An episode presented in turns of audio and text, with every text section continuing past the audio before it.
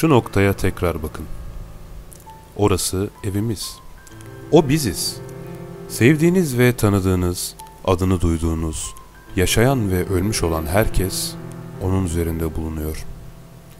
Tüm neşemizin ve kederimizin toplamı, binlerce birbirini yalanlayan din, ideoloji ve iktisat öğretisi.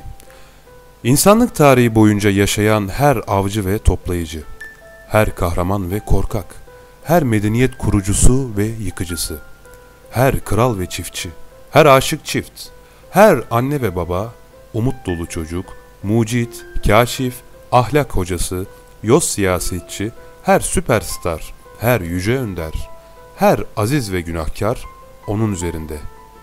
Bir gün ışığı hüzmesinin üzerinde asılı duran o toz zerresinde. Evrenin sonsuzluğu karşısında dünya çok küçük bir sahne.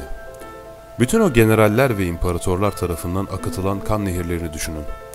Kazandıkları zaferle bir toz tanesinin bir anlık efendisi oldular. O zerrenin bir köşesinde oturanların, başka bir köşesinden gelen ve kendilerine benzeyen başkaları tarafından uğradığı bitmez tükenmez eziyetleri düşünün. Ne çok yanılgıya düştüler, birbirlerini öldürmek için ne kadar hevesliydiler, birbirlerinden ne kadar da çok nefret ediyorlardı.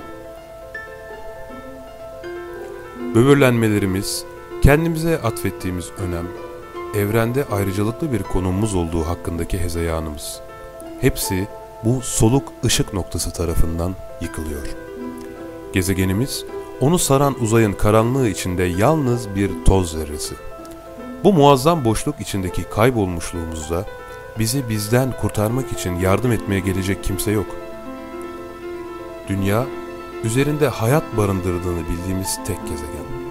En azından yakın gelecekte gidebileceğimiz başka yer yok. Ziyaret edebiliriz ama henüz yerleşemeyiz. Beğenin veya beğenmeyin, şu anda dünya sığınabileceğimiz tek yer. Gökbilimin mütevazılaştırıcı ve kişilik kazandıran bir deneyim olduğu söylenir.